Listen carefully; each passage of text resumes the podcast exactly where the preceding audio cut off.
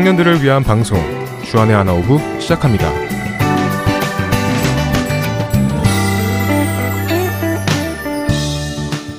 애청자 여러분 안녕하세요. 진행의 박영규입니다. 안녕하세요. 김기론입니다. 지난 한 주도 무엇을 하든지 다 하나님의 영광을 위하여 하신 여러분 되셨으리라 믿습니다. 주안의 하나 오부가 칠월을 맞이하여 조금의 변화가 생겼습니다. 산에서 베풀어 주신 예수님의 말씀을 공부하는 프로그램 산상수훈이 육 개월을 걸쳐 종영이 되었습니다. 네, 산상수훈을 끝으로 다른 프로그램이 편성되었습니다. 찬양을 함께 불러보며 찬양 속에 담긴 성경 말씀을 배워보는 프로그램인데요. 바로 삼 부에서 방송되고 있었던 나는 찬양하리라입니다. 네, 이제는 나는 찬양하리라를 오 부에서 청취하실 수 있습니다. 그리고 유니티 인 크라이스트 주안의 하나 육 부 방송에서도 조금의 개편이 이루어졌는데요. 네, 주기도문을 보다 깊게 공부하는 프로그램 Pray in this way가 종영하게 되었습니다. 그리고 그 자리에 기독교인으로서 어떤 윤리를 가지고 세상을 살아가야 하는지 알아보는 시간 크리스찬 에틱스가 준비되어 있습니다. 네, 그리고 마크 말틴 목사님과 프랜시스 챈 목사님의 설교는 계속해서 이어집니다. 주안의 하나 오 부 그리고 유니티 인 크라이스트 주안의 하나 육 부에 청취자분들의 많은 관심과 애청 부탁드립니다. 찬양 한 곡 듣고 오겠습니다.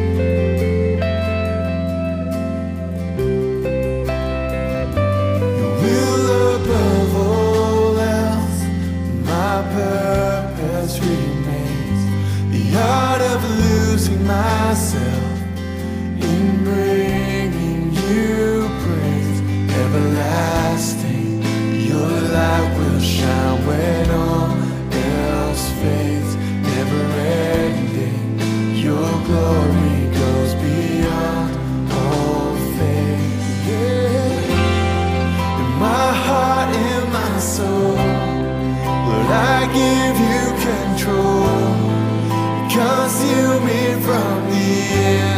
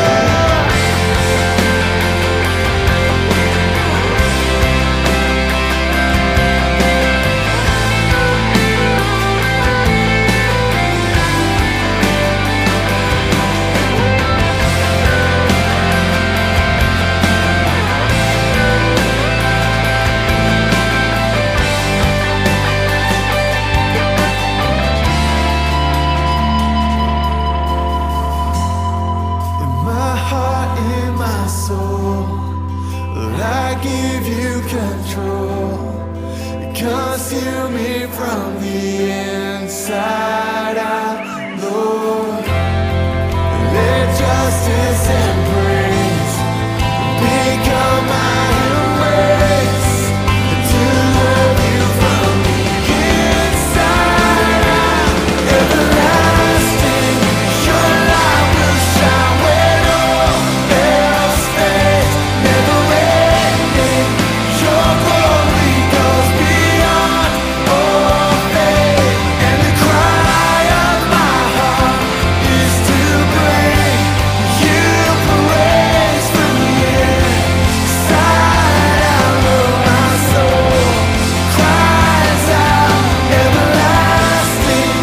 Your light will shine when all else fades, never ending. Your glory goes beyond all fate, and the cry of my heart is to bring you praise from the inside out. Oh, my soul cries out from the inside out. Oh, my soul cries out.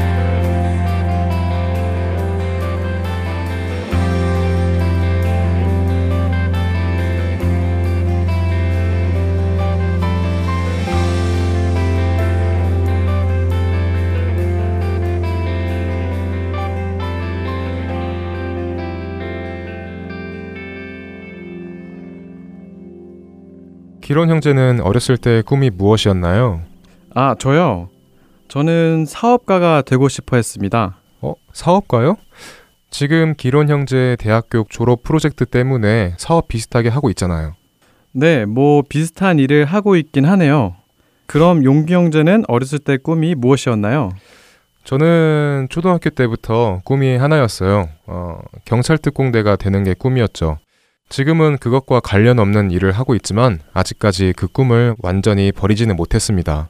어, 그렇군요. 그런데 특공대는 위험하지 않나요? 위험한 상황이 많이 올 것 같은데. 그렇겠죠. 아무래도 다른 직업보다는 위험할 상황이 올 찬스가 더 많겠죠. 그런데요, 제가 하나님을 만난 후에 이 직업에 대하여 하지 않던 고민이 생겼었죠. 어, 어떤 고민들이 생겼죠? 특공대라는 직업이 특정하다 보니 상황에 따라 사람을 죽여야 하는 상황이 오잖아요. 위쪽에서 명령을 받거나 혹은 상황 판단에 의해서 말이죠. 그렇죠. 어, 죄 없는 사람의 안전을 위해서 죄 지은 사람들을 상황에 따라 죽여야 할 상황이 올 수도 있죠. 물론 제가 말하는 죄는 세상의 법의 기준으로 구별된 죄입니다.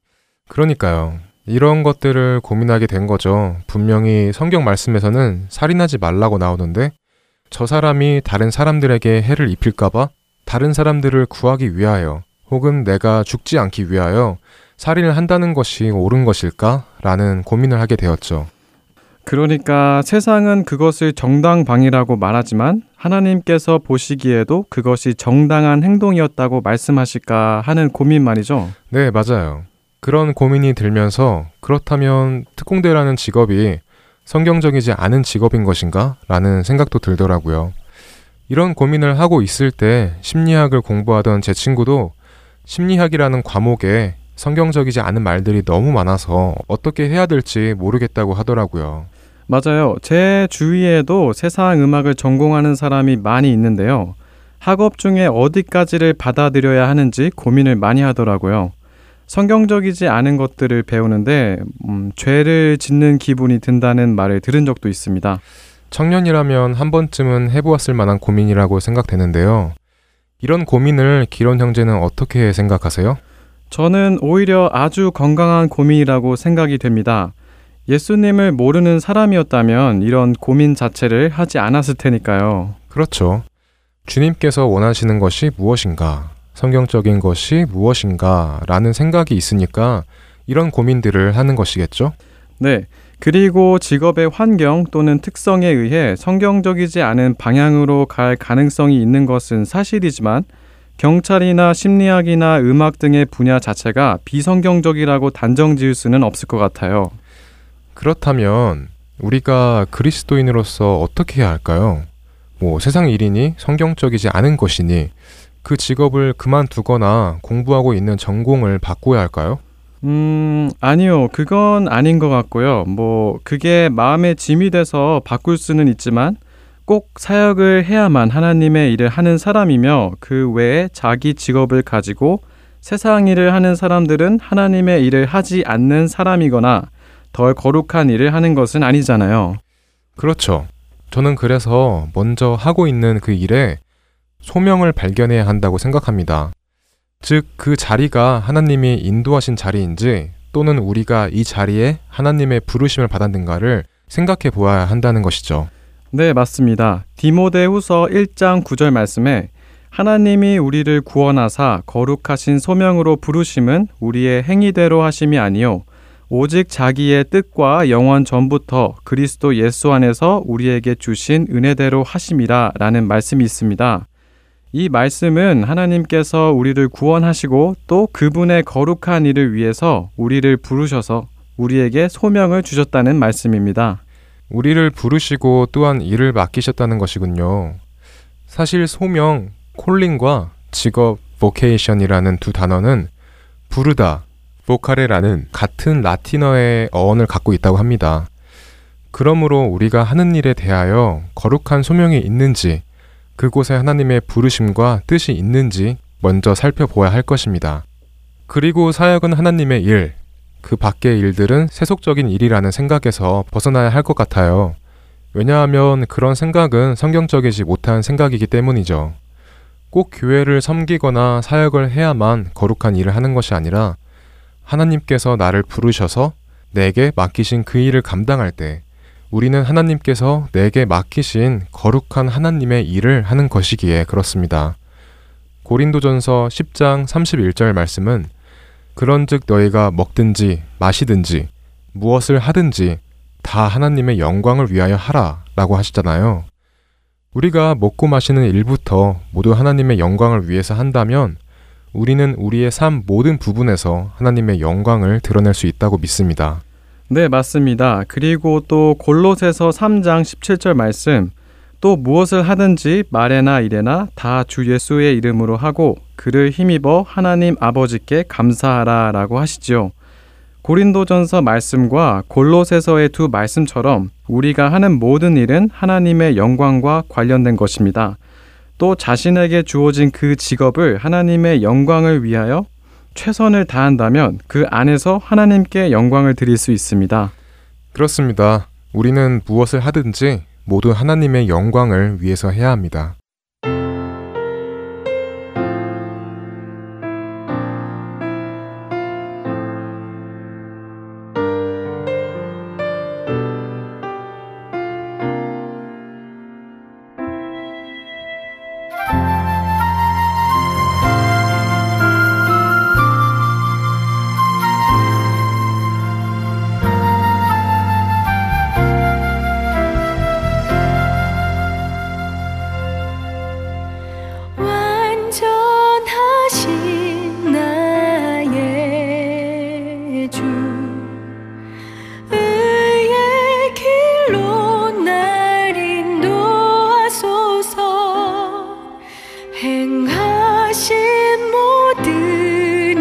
주님의 영광 다 경배하리.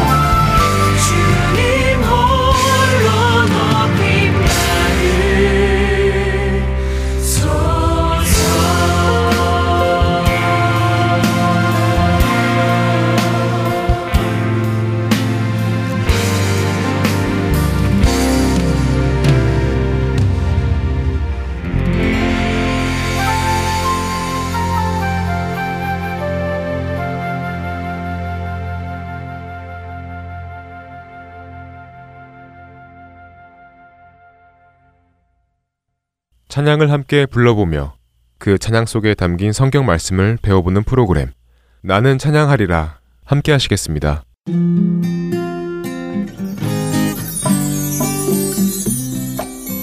샬롬, 나는 찬양하리라 송민우 목사입니다.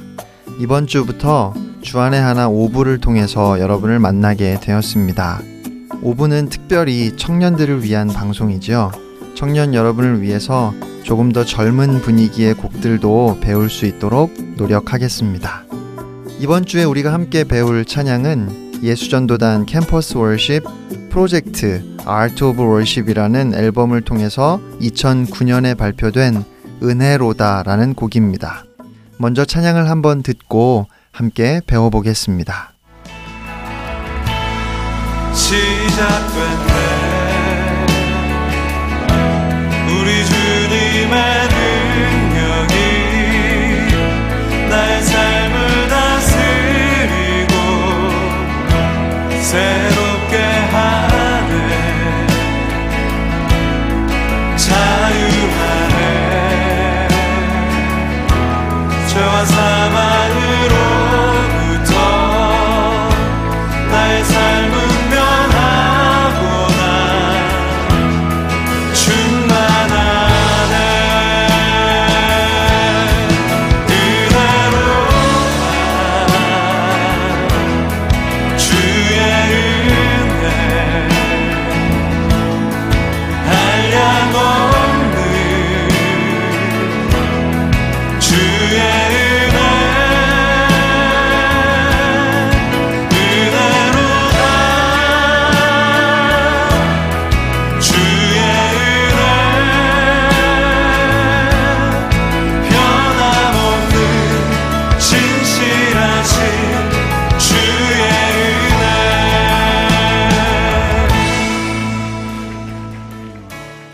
오늘 찬양의 가사를 한번 읽어드리겠습니다.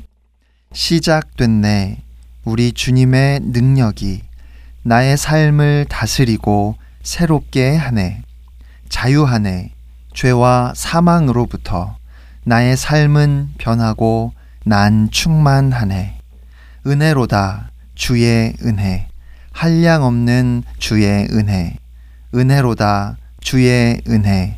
변함없는 신실하신 주의 은혜. 이제 한 소절씩 배워보겠습니다. 제가 이 찬양의 악보를 찾아보니 팔분의 육 박자 혹은 팔분의 십이 박자로 되어 있었습니다. 팔분의 육 박자에서 두 마디를 한 마디로 합치면 팔분의 십이 박자이기 때문에 부르시는 데는 별 차이가 없습니다. 다만 하나 둘 셋 둘 둘 셋 셋 둘 셋 넷 둘 셋 이 리듬을 생각하시면서 부르시면 되겠습니다. 자, 그러면 첫 번째 소절입니다. 시작됐네. 우리 주님의 능력이 나의 삶을 다스리고 새롭게 하네.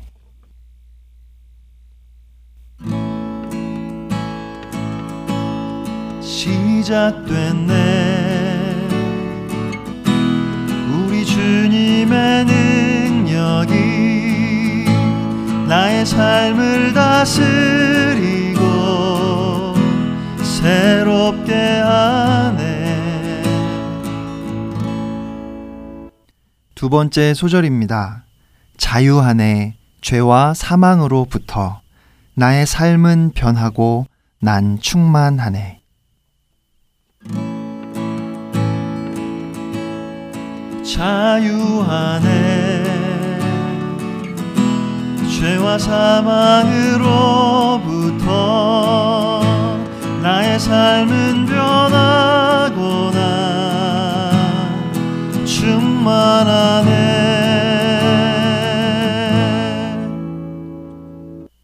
세 번째 소절입니다. 은혜로다 주의 은혜 한량 없는 주의 은혜. 은혜로다 주의 은혜 한량없는 주의 은혜. 마지막 소절입니다. 은혜로다 주의 은혜 변함없는 신실하신 주의 은혜.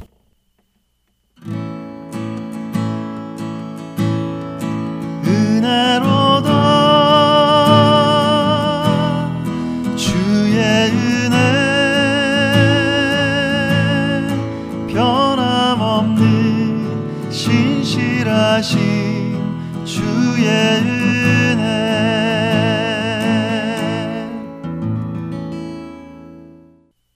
한 학생이 대학에서 기독교 과목을 가르치는 교수님을 찾아갔습니다. 그리고 교수님께 이렇게 여쭤보았습니다. 교수님, 평생 제 마음대로 제가 원하는 대로 살다가 죽기 전에만 예수님을 믿어도 구원받을 수 있나요? 교수님은 죽기 전에만 예수님을 믿으면 구원받을 수 있다고 대답해 주었습니다. 그 학생은 밝은 얼굴로 감사의 인사를 남기고 교수님의 연구실을 나가려고 했습니다. 그러자 교수님께서 그 학생을 부르시며 이렇게 물어보셨습니다. 그런데 자네는 자네가 언제 죽을지 알고 있나? 그 질문에 대답을 할 수 없었던 학생은 슬픈 얼굴로 돌아갔습니다. 아마 여러분도 한 번쯤 들어보신 이야기일 것 같습니다. 교수님의 질문이 날카롭게 그 학생의 마음을 찌른 듯 보입니다. 그런데 제가 안타까운 것은 이 이야기가 구원을 너무 보잘것없는 것으로 만들었다는 생각이 들기 때문입니다. 세상에서 제일 운 좋은 사람은 누구일까요? 예수님과 함께 십자가에 달려서 마지막 순간에 구원받은 강도입니다.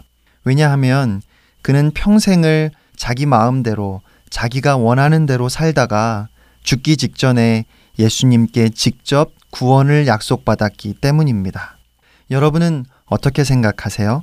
나도 하고 싶은 것, 원하는 것 마음대로 다 해보고 나서 천천히 예수님을 믿었어야 하는데 너무 일찍 주님을 믿어서 이게 웬 고생인가 하는 생각이 드십니까? 그런데 제가 지금까지 만났던 주님의 은혜를 체험하고 하나님의 사랑을 알게 된 분들은 한결같이 지금까지 주님을 알지 못하고 그 은혜와 사랑을 모른 채 내 마음대로 내 뜻대로 살아온 삶이 너무 부끄럽고 후회가 된다고 말씀하셨습니다. 왜 조금 더 일찍 복음을 받아들이지 못했는지 그것이 정말 안타깝다고 고백을 하셨습니다. 사랑하는 애청자 여러분, 우리가 지금 은혜를 알고 지금 구원을 받아야 하는 이유는 내가 언제 죽을지 알 수 없기 때문이 아닙니다. 우리가 지금 은혜를 알고 구원을 받아야 하는 것은 하나님의 은혜로 값없이 의롭다 하심을 얻고 하나님 아버지와의 관계가 회복되어 임마누엘 주님의 임재 안에서 주님의 능력이 나의 삶을 다스리고 새롭게 하시며 죄와 사망으로부터 자유하고 주의 은혜로 충만한 삶, 구원받은 성도의 그 삶은 복음을 몰랐던 이전의 삶과는 비교도 할 수 없는 진정으로 기쁘고 의미 있고 가치 있는 유일하게 우리에게 만족을 주는 삶이기 때문에 그렇습니다. 그래서 고린도후서 육 장 일 절로 이 절에 우리에게 이렇게 말씀하십니다. 우리가 하나님과 함께 일하는 자로서 너희를 권하노니 하나님의 은혜를 헛되이 받지 말라. 이르시되 내가 은혜 베풀 때에 너에게 듣고 구원의 날에 너를 도왔다 하셨으니 보라 지금은 은혜 받을 만한 때요 보라 지금은 구원의 날이로다. 여러분은 어떤 삶을 살기를 원하십니까? 여전히 내가 내 인생의 주인이어서 불안하고 불확실한 세상에서 도무지 안심할 수 없어 방황하다가 결국 후회와 부끄러움을 남기는 삶을 원하십니까? 아니면 가난하고 애통하는 마음으로 나에게 아무런 소망이 없음을 지금 인정하고 이제는 내가 내 인생의 주인이 아니라 주님이 주인 되심을 고백함으로 주님의 은혜 안에서 내 삶의 진정한 의미와 행복을 발견하는 새롭고 충만한 삶을 살기를 원하십니까? 복음의 능력 안에서 주님의 능력이 나의 삶을 다스리고 죄와 사망으로부터 자유함을 얻은 나의 삶은 결코 이전과 같지 않으며 변함없고 신실하신 주님의 은혜로 충만함을 고백하실 수 있는 여러분 모두가 되시기를 축복하며 나는 찬양하리라 마치겠습니다. 지금까지 송민우 목사였습니다. 여러분 승리하세요.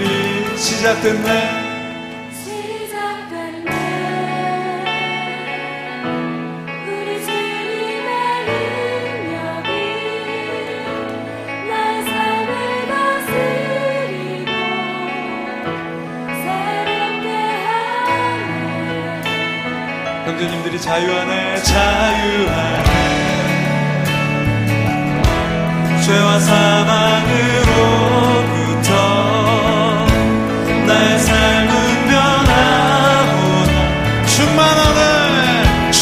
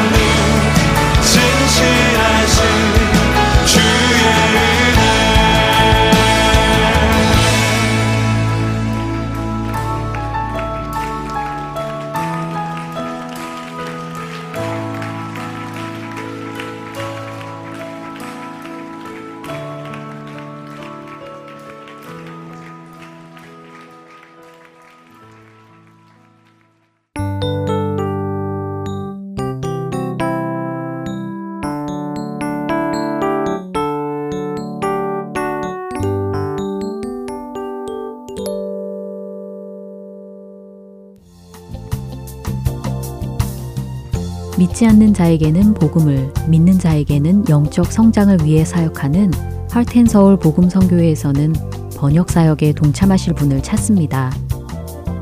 그동안 방송된 한국어 방송의 원고를 영어로 번역하는 자원봉사입니다.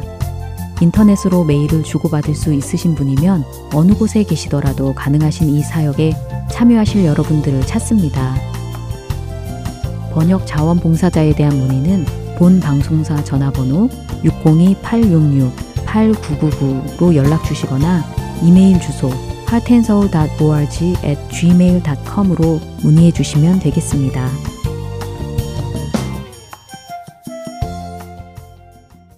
설교 말씀으로 이어집니다.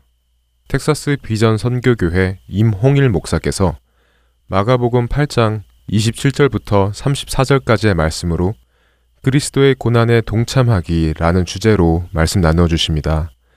은혜의 시간 되시길 바랍니다.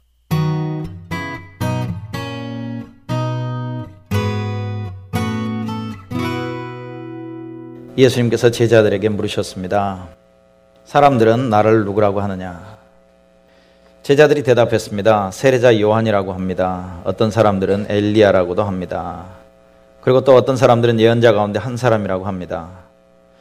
예수님께서 제자들에게 물으셨습니다. 그러면 너희는 나를 누구라고 하느냐? 베드로가 대답했습니다. 주님은 그리스도십니다. 예수님께서 제자들에게 아무에게도 자신에 대해서 말하지 말라고 엄히 이르셨습니다. 예수님께서 인자가 많은 고통을 받고 장로들과 대제사장과 율법학자들에게 배척을 당하며 죽임을 당하고 삼 일 뒤에 다시 살아날 것을 제자들에게 가르치셨습니다. 예수님께서 드러내놓고 말씀을 하시니 베드로가 예수님을 붙들고 말렸습니다. 예수님께서 돌아서서 제자들을 보시고 베드로를 꾸짖으셨습니다. 사탄아, 내 뒤로 썩 물러나라. 너는 하나님의 일은 생각지 않고 사람들의 일을 생각하는구나. 예수님께서 제자들과 사람들을 불러 말씀하셨습니다. 누구든지 나를 따르려면 자기를 부인하고 자기 십자가를 지고 나를 따라오너라. 대표 기도하시는 분들은 항상 설교자를 위해서 기도를 해줍니다. 그리고 그 기도가 얼마나 힘이 되는지 몰라요. 왜냐하면 여러분들은 못 보시겠지만 저는 저 앞에 앉아서 떨고 있습니다. 설교하기 전에. 근데 대표 기도자들이 와서 이렇게 기도를 해주면 힘이 나요.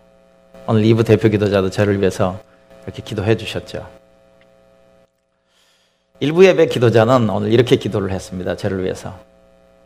우리 목사님이 겸손하게, 그렇지만 담대하게 말씀을 전하게 해 주십시오.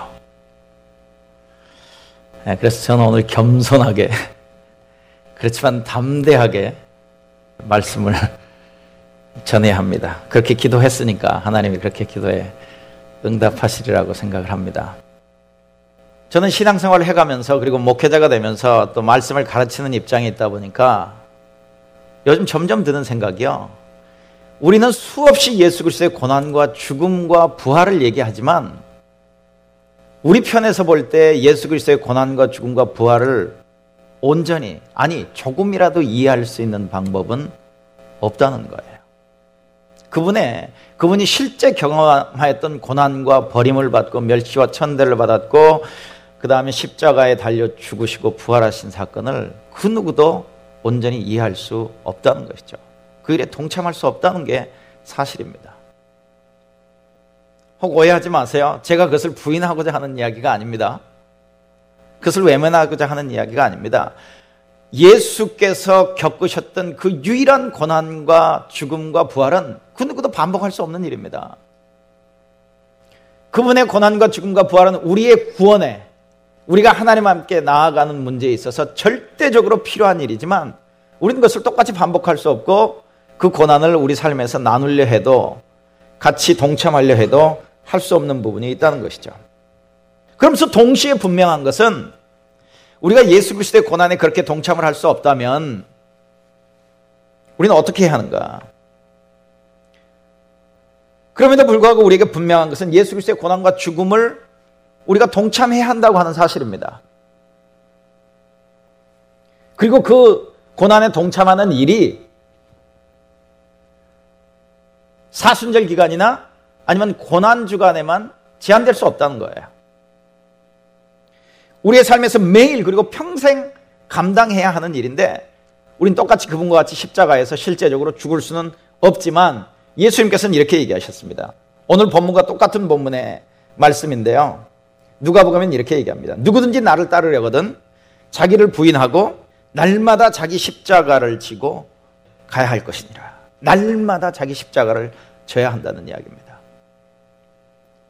오늘 본문은 예수님의 사역 단계로 보면 순환기에 해당합니다. 마가복음 팔 장에 있지만 마가복음의 중간 정도에 위치하고 있지만 예수님의 아주 사역 후반부에 해당하는 이야기입니다.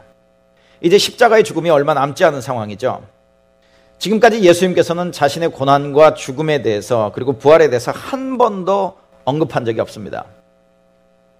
저와 여러분이 어느 정도 교회를 다니셨다면 우리는 수없이 고난과 죽음에 대해서 얘기를 듣기 때문에 그것을 자연스럽게 우리가 가정을 하고 이렇게 성경을 이해하려고 하는 부분이 있습니다만은 예수님은 처음으로 오늘 본문에서 제자들에게 그 자신의 고난과 죽음에 대해서 말씀을 하셨습니다. 이제 십자가의 죽음이 얼마 남지 않은 상황입니다. 한 번도 예수님은 십자가의 죽음에 대해서 언급한 적이 없으셨습니다. 근데 오늘 본문에 보면 처음으로 예수님께서 그 얘기를 언급하고 계십니다. 오늘 본문을 보면 베드로라고 하는 사람이 나옵니다. 여러분 베드로 많이 들어보셨죠? 베드로는 다른 제자들을 대표하는 인물이라고도 우리가 얘기할 수 있습니다. 우선 오늘 본문을 잘 이해하기 위해서 좀 베드로에 대해서 우리가 먼저 미리 좀 살펴볼 필요가 있습니다. 여러분 베드로는 동생 안드레가 먼저 예수님을 만났고 그 동생 안드레가 베드로에게 예수님을 소개해 주었습니다. 그리고 그렇게 예수님을 만난 이후부터 베드로는 예수님을 파트타임으로 따라다닙니다. 그러니까 자기가 하는 일도 있고 때로는 예수님과 함께 다니기도 하고 그런 삶을 이렇게 한동안 살았습니다. 베드로가 예수님을 파트타임으로 따라다닐 때 아마도 가나의 혼인잔치에도 베드로가 아마 있었을 겁니다. 또 예수님께서 성전에 들어가서 성전을 뒤엎어버린 사건이 있었어요. 아주 사역 초기에. 그때도 아마 베드로는 옆에 있었을 겁니다. 여러분 요한복음을 보면 니고데모와 예수님께서 대화하시는 장면이 나오죠. 그때도 보면 제자들이 옆에 있었던 것을 알 수 있습니다. 그럼 그 자리에도 아마 베드로가 있었을 거예요. 그리고 사마리아 여인과 예수님께서 대화하실 때도 그 자리에도 베드로는 있었습니다. 그렇지만 항상 예수님과 같이 따라다녔던 것이 아니라 왔다 갔다 했습니다. 자기의 일도 하고 예수님을 따라다니기도 했습니다. 그러다가 어느 날 예수님을 따라다니지 않고 고기를 잡던 중에 밤새 고기를 잡으려고 애를 썼는데 한 마리도 잡지를 못했습니다. 그래서 그 다음날 이제 그물을 정리하고 있는데 예수님께서 베드로에게 찾아오셨습니다. 그리고 이렇게 얘기합니다. 밤새 한 마리도 잡지 못한 베드로에게 다시 바다에 나가서 그물을 던져라. 그랬더니 베드로가 놀랍게 순종을 하고 그물을 던져요. 그랬더니 상상하지 못한 엄청난 고기를 잡았습니다. 그날 고기를 잡자마자 아주 이상한 장면이 연출이 됩니다. 베드로가 갑자기 예수님 앞에 무릎을 꿇고 엎드리면서 나는 죄인입니다. 나를 떠나십시오. 이렇게 고백을 합니다. 그날 예수님은 베드로를 비롯해서 다른 몇 사람을 풀타임 예수님의 제자로 부르시고 있는 모습을 성경은 기록을 하고 있습니다. 그 다음부터는 이제 자기가 했던 번호빈 고기 잡는 일, 자기의 가족 모든 것을 다 버리고 다 떠나고 이제 예수님을 풀타임으로 따라다니는 거죠. 이후에 얼마나 많은 기적의 현장에 베드로가 있었겠습니까? 얼마나 많은 예수님께서 가르치시는 말씀을 들었겠습니까? 아마 베드로는 대표적으로 예수님께서 풍랑을 잠잠케 했던 그 현장에도 베드로는 있었습니다. 한 사람의 그 식사분을 가지고 최소한 남자만 오천 명을 먹였던 그 현장에도 베드로는 있었습니다. 우리와 비교해보면 상상할 수 없는 영적인 경험을 한 거죠. 여러분 심지어 베드로는 예수님께 요청해서 무리를 걷는 인류 역사상 두 번째 사람이 됐죠. 예수님도 걸어왔고 베드로도 걸었으니까. 이 모든 일이 일어났던 이후에 생긴 본문 내용이 오늘 본문입니다. 그리고 지금까지 일어났던 그 모든 일들은 베드로에게 분명히 유익이 됐을 겁니다. 베드로에게 예수님이 누구신지, 예수님은 어떤 일을 행하실 수 있는지, 예수님을 알아가는 일에 있어서 굉장히 유익한 시간이 됐을 거예요. 자, 그런 시점에서 예수님께서 이런 질문을 하는 겁니다. 야, 사람들이 나를 누구라고 하더냐? 그랬더니 뭐 세례 요한이라고 한 사람도 있고 엘리야라고 한 사람도 있고 선지자 중에 하나라고 하는 사람도 있었습니다. 그랬더니 예수님께서 그럼 너희들은 나를 누구라고 하느냐? 이렇게 묻습니다. 그랬더니 베드로가, 역시 베드로죠, 당신은 그리스도십니다. 정확하게 고백을 하죠. 이보다 더 정확한 고백은 있을 수 없습니다. 마가복음에는 주는 그리스도십니다. 주님은 메시아십니다. 주님은 이스라엘의 참된 왕으로 오신 분이십니다. 이제 이렇게 고백을 하는 거죠. 근데 마태복음에는 조금 더 설명이 되어 있습니다. 이렇게 되어 있습니다. 주님은 그리스도십니다. 곧 주님은 살아계신 하나님의 아들이십니다. 이렇게 고백을 합니다. 그런데 이 고백이 사실은 성경에 처음 나온 고백은 아닙니다. 베드로가 했던 처음 고백이 아니에요. 왜냐하면 안드레가 처음에 베드로를 소개할 때, 안드레가 베드로를 데리고 예수님에게 소개할 때 안드레가 예수님을 어떻게 소개했느냐면, 야, 우리가 메시아를 만났다, 이렇게 얘기하죠. 그러니까 예수님을 메시아로 소개한 겁니다. 메시아 곧 그리스도, 똑같은 말이죠. 여러분, 조금 전에 말씀드렸던 사마리아 여인도 예수님과 대화를 쭉 해가다가 결국 마지막에 어떤 고백을 하냐면, 내가 메시아를 만났다, 예수를 보고 메시아를 만났다라고 이렇게 고백을 합니다. 심지어 베드로 자신도요, 어떤 때 이런 고백을 했었느냐면, 여러분 오병이어의 기적 아시죠? 한 사람의 그 식사분을 가지고 남자 오천 명 이상, 그러니까 최소한 만 명을 먹인 거죠. 그 사건이 일어나고 나서 그 사건의 의미를 예수님께서 쭉 설명을 해주십니다. 내 살을 먹어라, 내 피를 먹어라. 그랬더니 사람들이, 야, 도대체 그 말 어려워서 모르겠다라고 하면서 많은 사람들이 예수님을 떠나갑니다. 그때 예수님께서 제자들 향해서, 야, 너희들도 떠나갈래? 이렇게 물었더니 그때도 역시 베드로입니다. 주님, 저희들은 안 떠나갑니다. 주님이 하나님의 거룩하신 자라고 하는 것을 우리가 알았는데, 그리고 그렇게 믿었는데 왜 우리가 떠납니까? 다른 말로 얘기하면 주는 그리스도십니다, 살아계신 하나님의 아들이십니다라고 하는 그런 고백을 했던 거죠. 그러니까 오늘 본문에 나오는 내용이 베드로의 첫 번째 고백은 아니었어요. 제자들의 첫 번째 고백도 아닙니다. 그런데 왜 예수님께서는 너희들은 나를 누구라고 하느냐라고 물었을까요? 왜 예수님의 사역이 이제 마무리되어 가는 과정에서 다시 한번 예수님은 너희들은 나를 누구라고 하느냐 물었겠느냐라고 하는 질문을 우리는 해볼 수 있다는 것이죠. 예수님이 질문하신 목적은 이겁니다. 지금까지는 한 번도 언급하지 않았던 어떤 새로운 하나님의 뜻을 그들에게 가르쳐주고 싶으셨던 거예요. 지금까지 예수님이 제자들과 이 년 반, 거의 삼 년 가까이를 지내시면서 한 번도 언급하지 않으셨어요. 한 번도 가르치신 적이 없어요. 근데 이제 그것을 가르쳐야 되겠다고 하는 시점이 된 겁니다. 그 시점이 되어서 다시 한번 너희들은 나를 누구라고 하느냐 물었습니다. 그랬더니 베드로가 정확하게 대답했죠. 주는 그리스도십니다. 당신은 그리스도십니다. 당신은 살아계신 하나님의 아들이십니다. 그랬더니 예수님이 충격적인 얘기를 합니다. 저와 여러분에게는 그렇게 충격적이지 않아요. 왜냐하면 수없이 들었기 때문에. 그런데 베드로에게는 지금 처음 듣는 이야기입니다. 예수님을 따랐던 열두 제자들에게는 처음 듣는 일이에요. 청천벽력과 같은 얘기를 듣는 겁니다. 어떤 얘기를 듣냐면 예수님이 그렇게 얘기해요. 조금 전에 예, 베드로가 주님은, 당신은 그리스도입니다. 당신은 살아계신 하나님의 아들입니다. 우리말로 바꾸면 당신은 살아계신 하나님과 동등한 분입니다 라고 하는 얘기를 했는데 예수님께서 느닷없이 이런 얘기를 합니다. 그래? 네 말이 맞아. 정말 그 말이 맞는 거야. 그런데 내가 고난을 받고 사람들에게 버림을 받고 내가 곧 죽을 거야. 그리고 삼 일 만에 부활할 거야. 이 얘기를 하시는 거예요. 그리고 그 일이 반드시 일어나야만 할 일이라고 말씀을 하는 겁니다. 반드시 일어나야 된대요. The Son of Man must suffer many things, 뭐 이렇게 돼 있어요. 그러니까 거기에 중요한 건 must입니다. 반드시 일어나야 된대요. He must be killed. 근데 여러분, 중요한 것은 지금 제자들에게 처음 듣는 일이었다는 거예요. 한 번도 들어본 적이 없어요. 예수님도 한 번도 어, 말씀하신 적이 없습니다. 그래서 영어 성경에는 뭐라고 얘기하냐면 He began to teach, 이렇게 됩니다. 처음으로 가르치기를 시작하셨다는 거예요. 그리고 그것도 아주 평이하게 말씀을 하셨다, 아, 이렇게 얘기합니다. 그래서 여러분, 오늘 본문 삼십이 절을 보면 이렇게 얘기하죠. 예수님께서 드러내놓고 말씀을 하시니 그랬어요. 근데 드러내놓고 말씀하셨다는 얘기는 아주 평이하게 말씀을 하셨다는 겁니다. He said this plainly, plainly, 이렇게 얘기해요. 그런데 이때 베드로의 반응을 우리가 주의해서 볼 필요가 있습니다. 즉각적으로 예수님께서 그런 말씀을 하셨더니 베드로의 반응이 이겁니다. 예수님을 옆으로 모시고 가서 예수님을 꾸짖기 시작합니다. 지금 쉬운 성경은 말렸다라고 돼 있고 지금 개정개혁에도 어떻게 번역이 되는지 모르겠습니다. 정확한 번역을 하고는 있지는 않은데요. 거기에 정확한 건 꾸짖음이라고 하는 겁니다. 베드로가 지금 예수님을 꾸짖고 있어요. 한번 상상해 보십시오. 베드로가 예수님을 꾸짖고 있는 일이 여러분 이해가 되십니까? 여러분이 여러분의 자녀 말 안 듣고 고집 피우고 잘못하면 여러분이 데려다가 막 꾸짖을 수는 있죠. 그런데 어떤 용감한 애들은 엄마 아빠를 막 같이 꾸짖는 애들도 있어요. 그 아이들이야 귀엽게라도 봐줄 수 있죠. 근데 베드로가 지금 예수님을 옆으로 데리고 가서 꾸짖고 있어요. 어떤 베드로죠? 조금 전에 당신은 나의 하나님이십니다라고 고백한 그분을 향해서 꾸짖고 있는 거예요.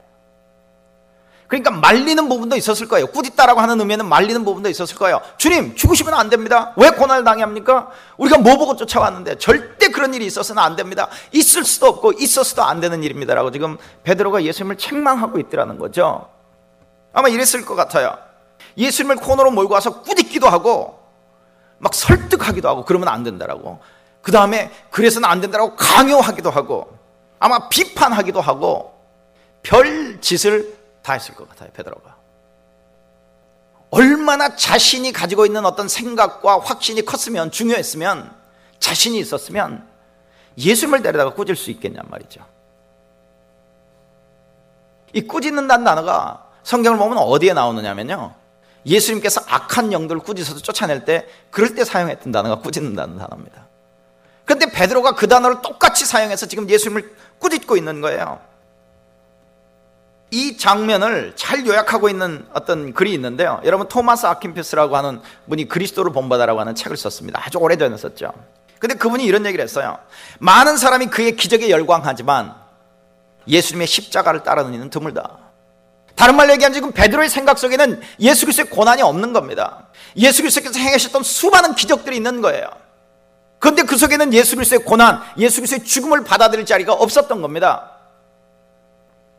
그러니까 지금 예수님을 데려다가 꾸짖기도 하고 예수님을 설득하기도 하고 예수님에게 강요하기도 하고 예수님을 막 비판하기도 하고 책망하기도 하는 일들을 지금 베드로가 감히 저지르고 있는 거죠. 그런데 예수님은 자신이 고난을 당하고 죽고 부활해야 한다는 것이 반드시 있어야 한다는 거예요. 우리의 구원을 위해서, 저와 여러분의 구원을 위해서, 하나님의 구원 계획을 위해서 그것은 너무나도 절대적으로 필요하다는 겁니다. 그동안 예수님이 가르치셨어요. 그 말씀도 필요해요. 예수님이 기적을 행하셨어요. 그것을 통해서 예수님이 누군지도 보여주셨어요. 그런데 정말 필요한 것은 예수 그리스도의 고난과 죽음과 부활이라는 것이죠. 그것이 없으면 저와 여러분은 영원한 멸망 가운데 있을 수밖에 없다는 것이죠. 우리가 하나님과의 관계가 회복되려면, 하나님과의 평화를 누리기 위해서는, 우리의 죄의 문제가 해결되기 위해서는, 우리의 영생의 문제가 우리에게 주어지기 위해서는 반드시 죽어야 한다는데 베드로의 생각 속에는 그게 없었다는 이야기입니다. 그 생각이 없다 보니까 심지어 예수님까지도 그는 책망하고 자기의 뜻을 강요하고 비난하고 비판하고 때로는 설득하기도 하는 그런 일들을 베드로가 저지르고 있더라는 거죠. 여러분, 여러분이 지금 여러분의 마음속에서 그렇게 하나님을 비난하고 정죄하고 판단하고 거래하고 여러분의 뜻을 강요하고 비판하고 계시지 않으세요? 여러분이 지금 여러분의 신앙생활 속에서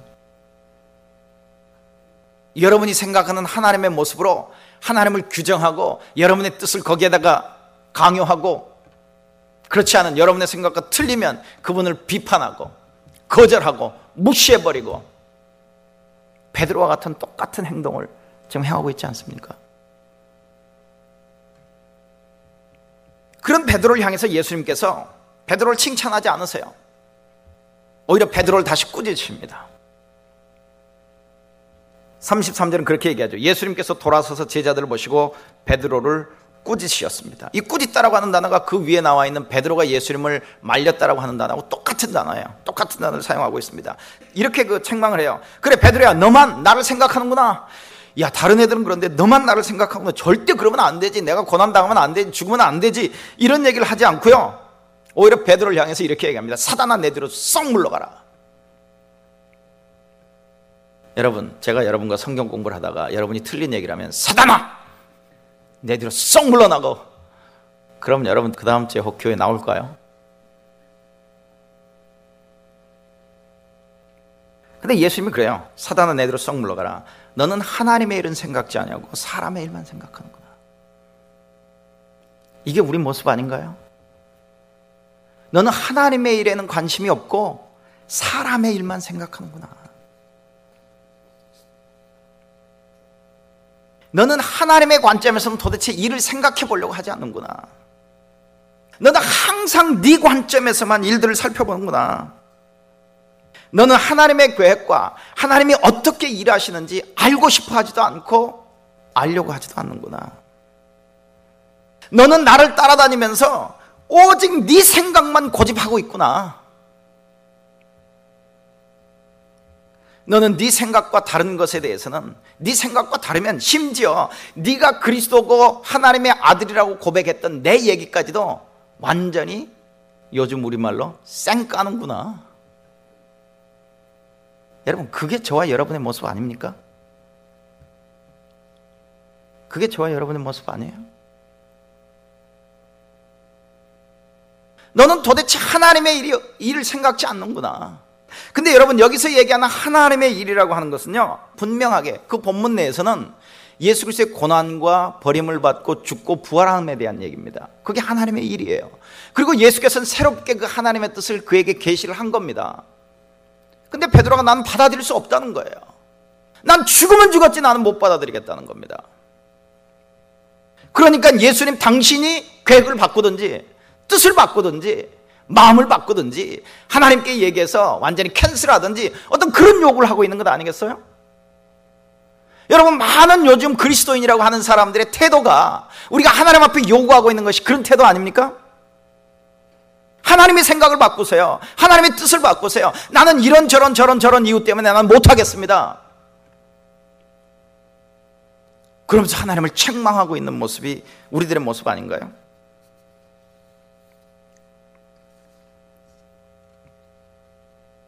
그러면서 예수님이 이런 얘기를 하십니다. 누구든지 나를 따라오려거든.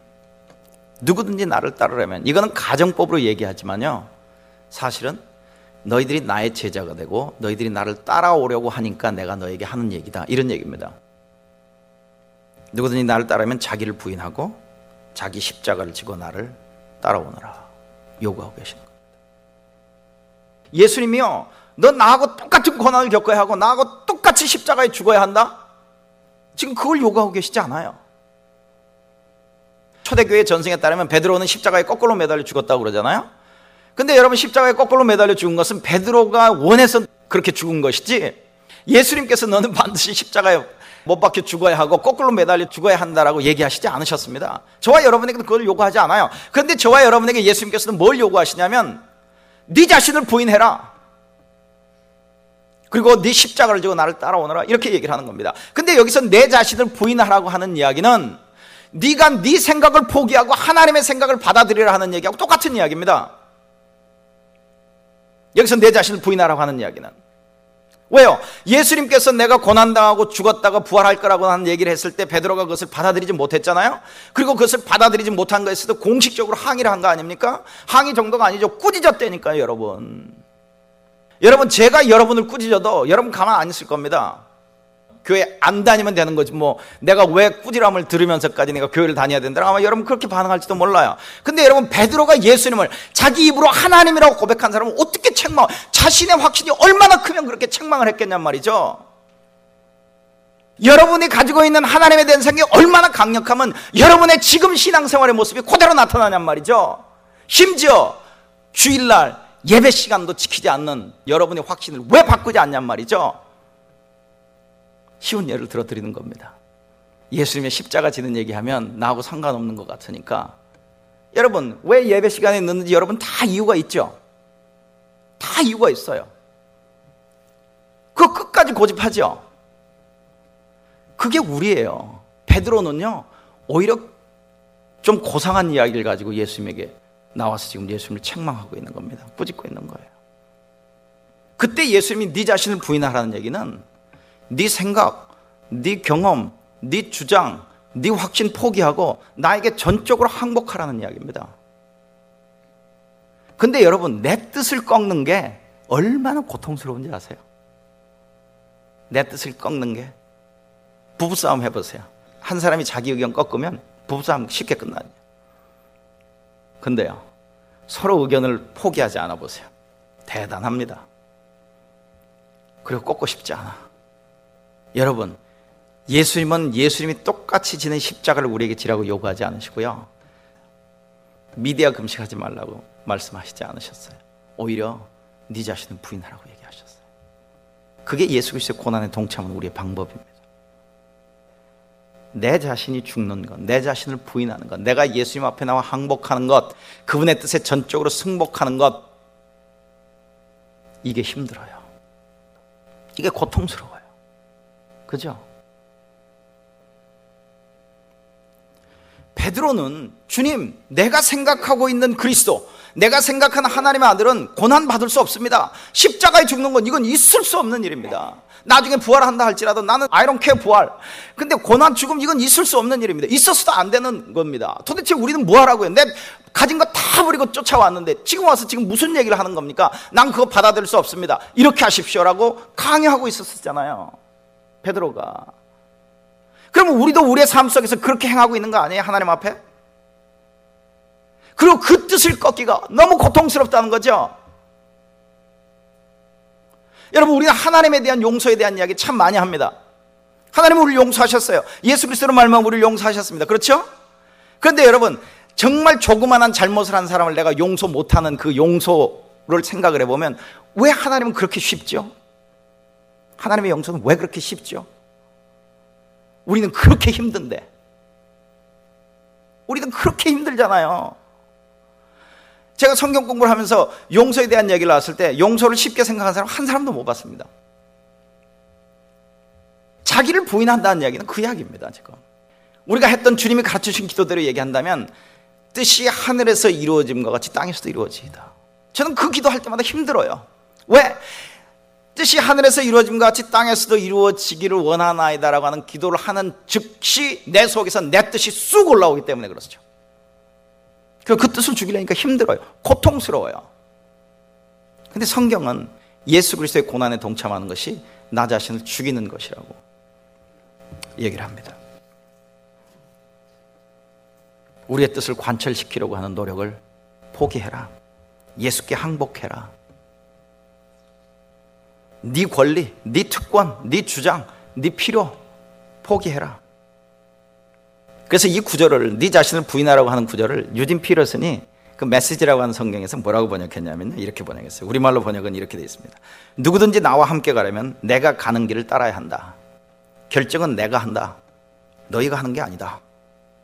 예수님이 이렇게 영어로 얘기하면 Anyone who intends to come with me has to let me lead. You are not in the driver's seat, but I am. 여러분, 우리의 신앙생활에 내가 드라이버 시트에 있고 하나님은 옆자리에 앉아 계신지 뒷자리에 주무시고 계시든지, 필요할 때 깨워서 그분의 도움을 받고, 필요할 때 그분의 도움을 받아서 내 필요를 채우고, 필요할 때 도움을 받아서 내 삶이 이렇게 이렇게 사라져가면 된다라고 생각하고, 심지어 어떤 사람은 하나님을 예수 그리스도를 이용해서까지 성공하려고 하는 마음을 가지고 살아가고 있는 사람들이 저나 여러분 아닌가요? 그분 앞에 순종하기보다. 여러분, 예수님이 멸시와 천대와 모욕을 받았다고 말씀을 하십니다. 그렇죠? 근데 그분의 멸시와 천대, 모욕을 우리가 이해하기가 힘들어요. 언제 이해하는지 아십니까? 내가 무시당해보면 그분이 어떤 무시를 당했는지 조금 알 수 있습니다. 그리고 우리는 이 세상에서 살아갈 때 무시당하면 살인도 나는 모습들을 이 세상 속에서 보잖아요. 그런데 우리는 예수 그리스도의 무시, 예수 그리스도의 멸시받으심에 대해서, 침뱉음을 받으심에 대해서 별 생각이 없습니다. 그래서 성경은 뭐라고 얘기하냐면, 보이는 형제를 사랑하지 않고 보이지 않는 하나님을 사랑한다고 얘기할 수 있느냐?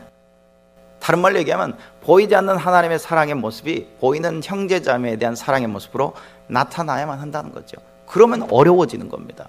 여기 보세요. 하나님을 사랑하고 내 이웃을 사랑하라. 좋지요. 너무 좋지요. 당연히 그래야죠. 그런데 내가 이웃을 사랑하려고 그러면 힘들다라는 거죠. 그 자아를 죽이라는 겁니다, 지금. 그 자아를 죽이래요.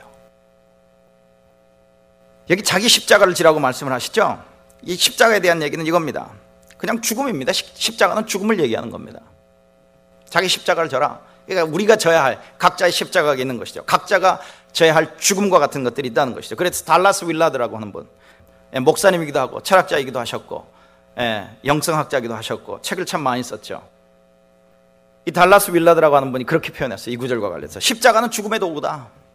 자기 목숨을 잃는 도구다 그랬습니다. 그러니까 예수님이 자기 십자가를 지라는 얘기는 너 죽으라는 얘기하고 똑같은 이야기예요. 그러니까 십자가를 지는 사람은 죽으러 가는 겁니다.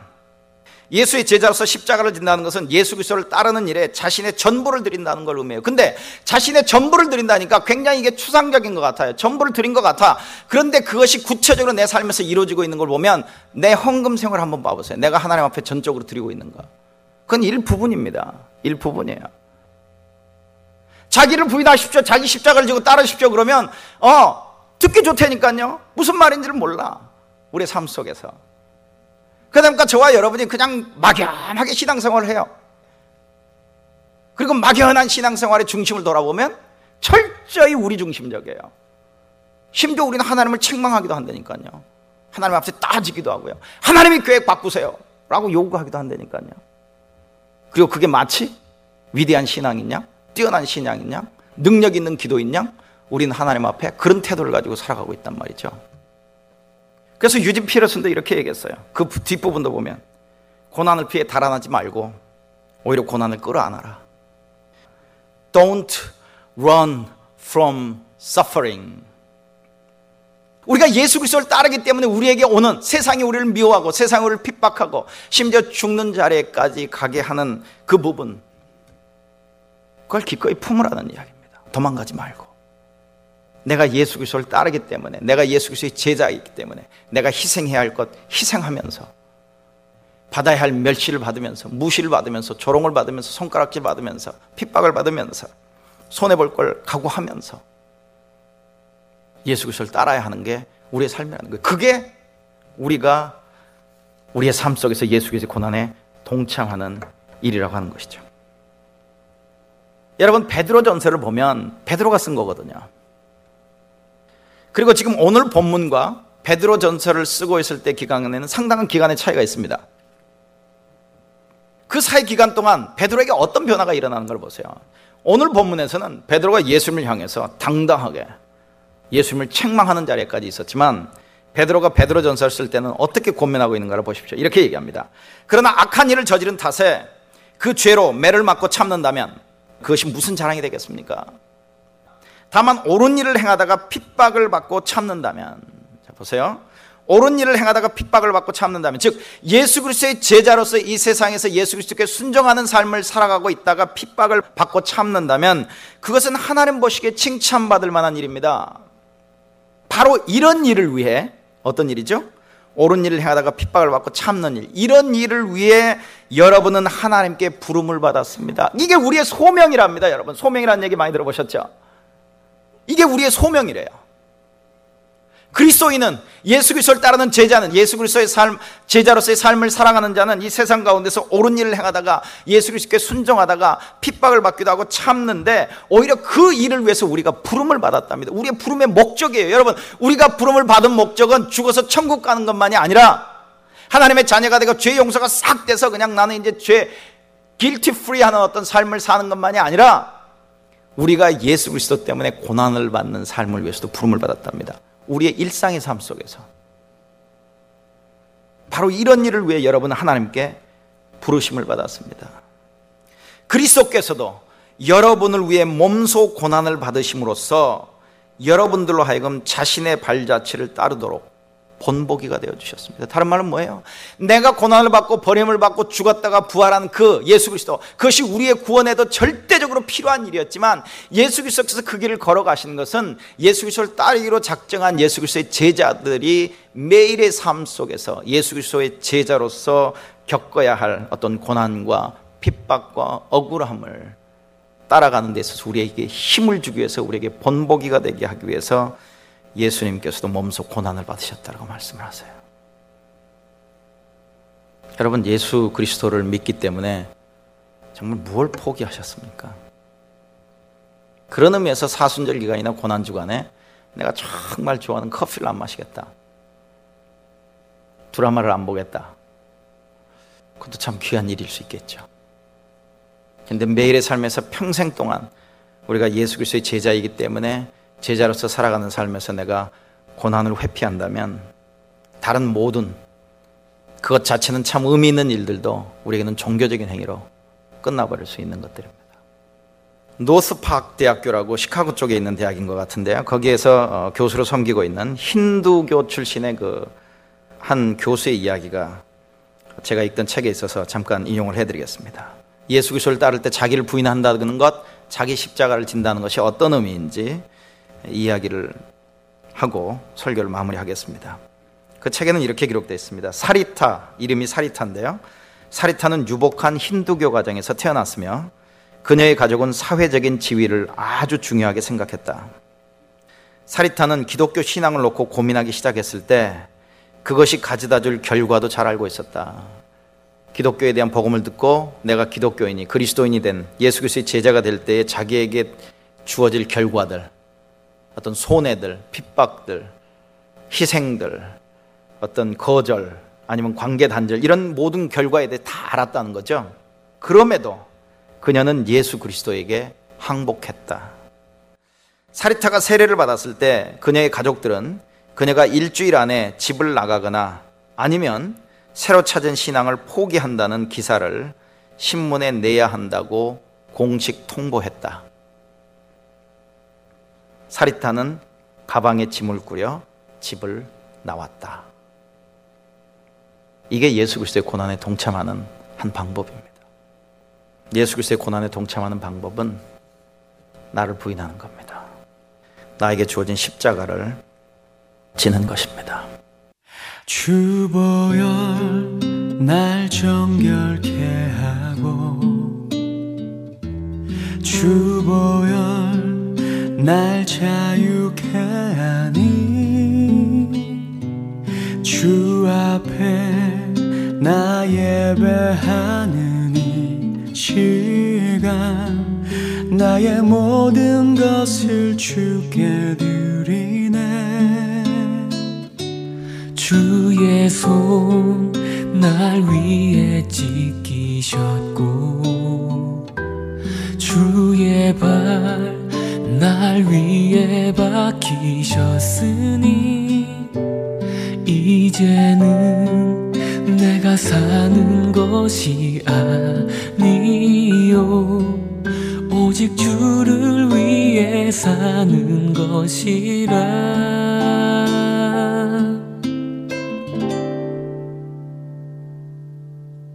주의 손에 나의 손을 포개고, 또 주의 발에 나의 발을 포개요. 나 주와 함께 죽고 또 주와 함께 살리라, 영원토록 주 위에 살리라. 주의 손에 나의 손을 포개고, 또 주의 발에 나의 발을 포개요.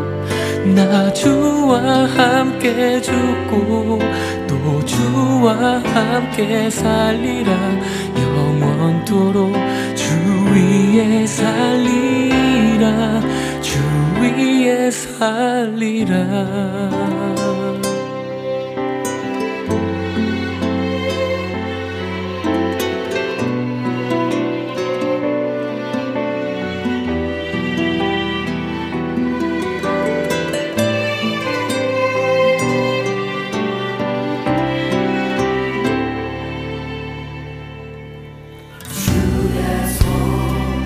날 위해 찢기셨고, 주의 발 날 위해 박히셨으니, 이제는 내가 사는 것이 아니요, 오직 주를 위해 사는 것이라.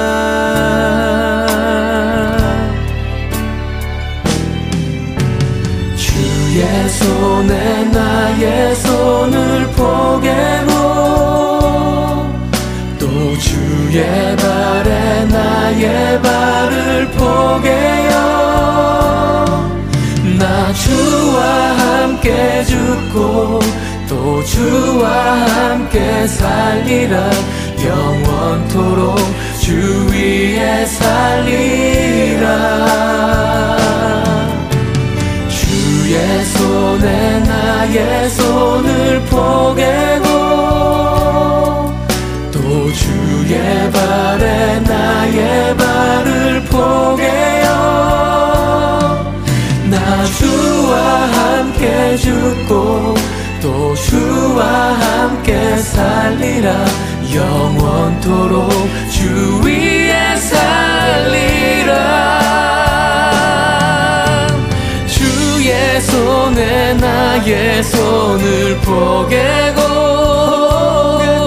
또 주의 발에 나의 발을 포개요 나 주와 함께 죽고 또 주와 함께 살리라 영원토록 주 위에 살리라 주 위에 살리라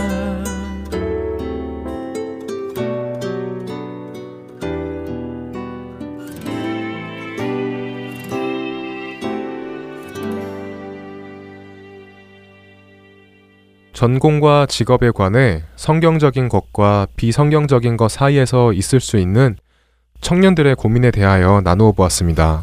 네, 우리가 하는 모든 일은 하나님의 영광과 관련된 것이고 또 자신이 하고 있는 것을 하나님의 영광을 위하여 해야 합니다. 그리고 모든 일을 다 예수님의 이름으로 하면서 주시는 능력으로 하나님 아버지께 감사해야 한다고 나누었습니다. 가장 중요한 것은 하나님께서 나를 이 직업을 위해 부르셨는가, 내가 이 직업을 통해 하나님께 영광을 돌릴 수 있는가 하는 질문을 스스로에게 하고 대답해야 할 것입니다. 그렇습니다. 예를 들어 칼을 잘 사용하면 좋은 음식을 만들 수도 있지만 잘못 사용하면 사람을 상하게 할 수도 있는 것처럼 칼 자체를 나쁘다 좋다 할 수는 없습니다. 그것을 어떻게 쓰는가가 중요한 것이기 때문입니다. 무슨 일을 하든지 소명에 순종하고 그 일을 하나님의 영광을 위하여 한다면 더 이상 이런 고민에 휩쓸리지 않게 될 것입니다. 이런 건강한 고민은 많이 할수록 좋은 것 같습니다. 이런 고민들을 통해 더욱 주님을 알아가게 되니까요. 네, 그런 고민 중에 있는 청년 여러분들 다들 힘내시고 예수님의 이름으로 최선을 다하여 하나님께 영광을 올려드리기를 기도하겠습니다. 청년들을 위한 방송 주안의 하나 오부 마치겠습니다. 시청자 여러분 안녕히 계세요. 안녕히 계세요.